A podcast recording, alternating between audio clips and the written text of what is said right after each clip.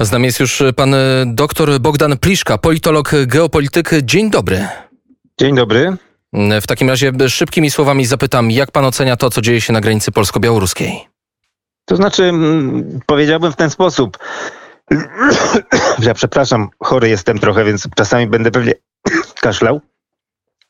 Yy, powiedziałbym w ten sposób, znaczy jest to ewidentnie testowanie, to nawet nie bym nie powiedział tylko Polski, ale jest to ewidentne testowanie zarówno NATO, jak i y, Unii Europejskiej, y, dokładnie rzecz biorąc testowanie no, spójności obu tych organizmów, tak? Y, bo mamy tutaj do czynienia z sytu przepraszam, sytuacją, w której właściwie moglibyśmy się spodziewać jakichś, mm, czy nawet powinniśmy się spodziewać jakichś reakcji ze strony y, i Unii i NATO. Natomiast no, te, te reakcje są, są, ale one są jakieś takie bardzo słabe i, nie, i niemrawe.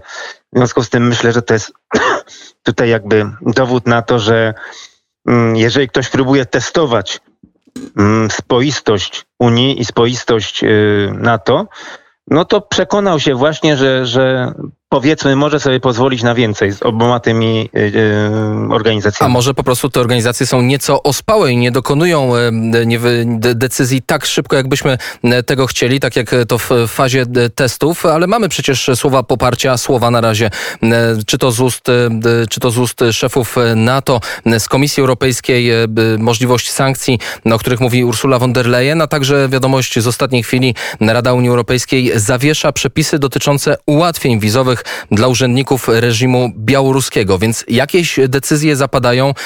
Rozumiem, że dla pana to nadal za mało. Za mało zdecydowanie, to znaczy ja myślę, że mm, przede wszystkim tymi, tymi jakimiś decyzjami, które będą utrudniały uzyskiwanie wiz obywatelom czy urzędnikom białoruskim, to oni się tam specjalnie nie przejmą, tak podejrzewam, więc jest to ładny gest, natomiast nie sądzę, żeby był to tego typu, żeby było to tego typu działanie, które spowoduje powiedzmy zmianę polityki Białorusi. A sankcje zapowiadane przez Komisję Europejską odnośnie, odnośnie sankcji i ograniczeń linii lotniczych, które współpracują z reżimem, które wykonują te loty. No bo skoro nie będzie, nie będzie napływu migrantów na lotniska w Białorusi, w Mińsku czy Grodnie, to rozumiem, że problem zostanie zastopowany nieco. Y, prawdopodobnie częściowo tak. Natomiast oczywiście jest kwestia jeszcze tego typu, że mamy tutaj do czynienia z sytuacją, w której y, duża część mm, tych y, ludzi, którzy tam później szturmują nasze granice, przylatuje. Przepraszam, straszne. Miejmy nadzieję, że to nie koronawirus. z Turcji. Nie, to nie jest koronawirus. W każdym razie zdrowia. Przylatuje z Turcji. Przylatuje z Turcji, tak. No właśnie, a Polska przecież tym... kupuje od Turcji super nowoczesne drony za wiele, wiele milionów. No to o czym to świadczy? Czy Turcy nie mogliby pójść na rękę Polsce i nie uczestniczyć w tym procederze albo go ograniczyć w jakiś sposób? No widocznie nie. To znaczy podejrzewam, że bardzo dobrze to skalkulowali i wyszli mm, z założenia, że tak czy inaczej opłaca im się e, tutaj mm, destabilizować y, granicę zewnętrzną Unii. Tym bardziej, że Turcja jakby już się nauczyła pewnych rzeczy. To znaczy proszę zauważyć, że podczas poprzedniego kryzysu migracyjnego, kiedy była ta, ta, ten szlak południowy istniał, y, to Turcja po prostu dostała pieniądze za to, że mm, no, przymknęła tą, tą, tą yy, drogę, która wiodła przez Bałkany. A wtedy Erdogan oficjalnie mówił, dobrze, jeżeli nie zapłacicie, jeżeli Unia Europejska, Komisja Europejska nie zapłaci, to my tam wypuścimy wam miliony migrantów. To było wręcz żądanie.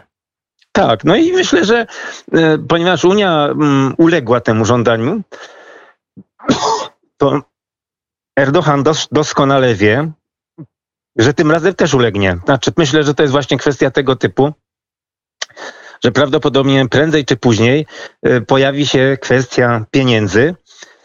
No i pytanie oczywiście nie czy, ale ile? Ile, ile Erdogan za to zażąda? A czy wymówienie umowy kupna dronów to byłby dobry krok, czy zły krok potencjalny, jeżeli już mówimy o pieniądzach?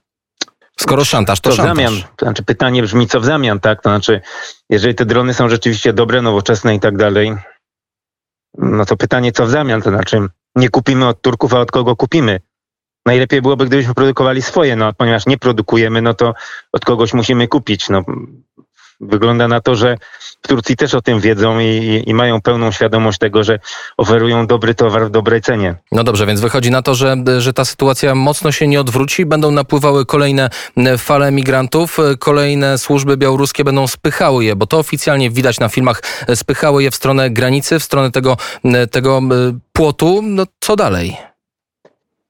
Znaczy, ja w ogóle mam takie wrażenie, że być może Łukaszenka. Przepraszam, przepraszam po prostu. Być może Łukaszenka jest, y, bierze udział w scenariuszu, który niekoniecznie jest napisany w Mińsku. To znaczy, tutaj rzeczywiście może to być kwestia dogadania się Rosji i Turcji. No a Łukaszenka jakby dostał rolę do wykonania i, i za bardzo nie ma wyjścia, tak? To znaczy, rzeczywiście te, te, wszystkie możliwości manewru politycznego z jego strony w Unii Europejskiej, czy, czy no niestety również w Polsce, są minimalne, bym, bym by nie powiedzieć żadne.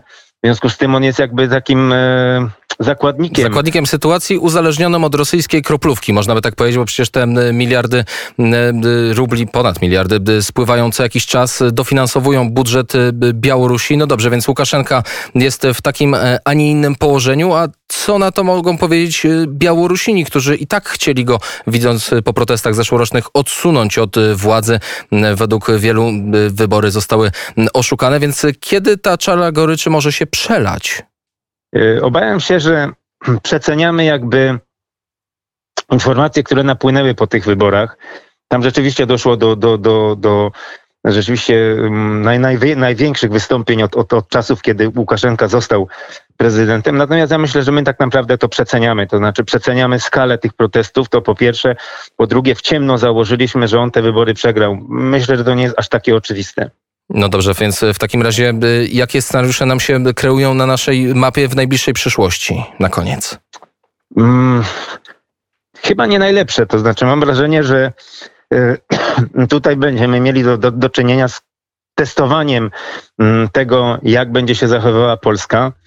y, Testowaniem tego, jak będzie się zachowywała reszta zarówno NATO, jak i Unii Europejskiej. No, myślę, że rozsądnym tutaj, rozsądnym tutaj y, wyjściem byłoby no, na przykład poproszenie innych państw europejskich o przysłanie do Polski y, kontyngentu, czy to, czy to policyjnego, czy y, strażników granicznych. Paradoksalnie myślę, że nie, nie, niekoniecznie pała, pałająca do Polski sympatią Francja byłaby tutaj może nawet chętna, ponieważ ona potrzebuje gwałtownie jakiegoś sukcesu dyplomatycznego, bo po prostu ostatnio ponosi same porażki. W związku z tym tutaj być może nie mówiąc o tym, że Francja, no, bym powiedział, taką jadowitą nienawiścią darzy Turcję. W związku z tym jest niewykluczone, że oni pierwsi byliby tutaj yy, skłonni wysłać jakieś, jakieś jednostki, które by wspomogły Polaków. I tu postawimy trzy kropki. Dziękuję serdecznie za te słowa. Dr Bogdan Pliszka, politolog, y, geopolityk, był gościem y, kuriera w samo południe. Dziękuję i do usłyszenia. Do usłyszenia, dziękuję.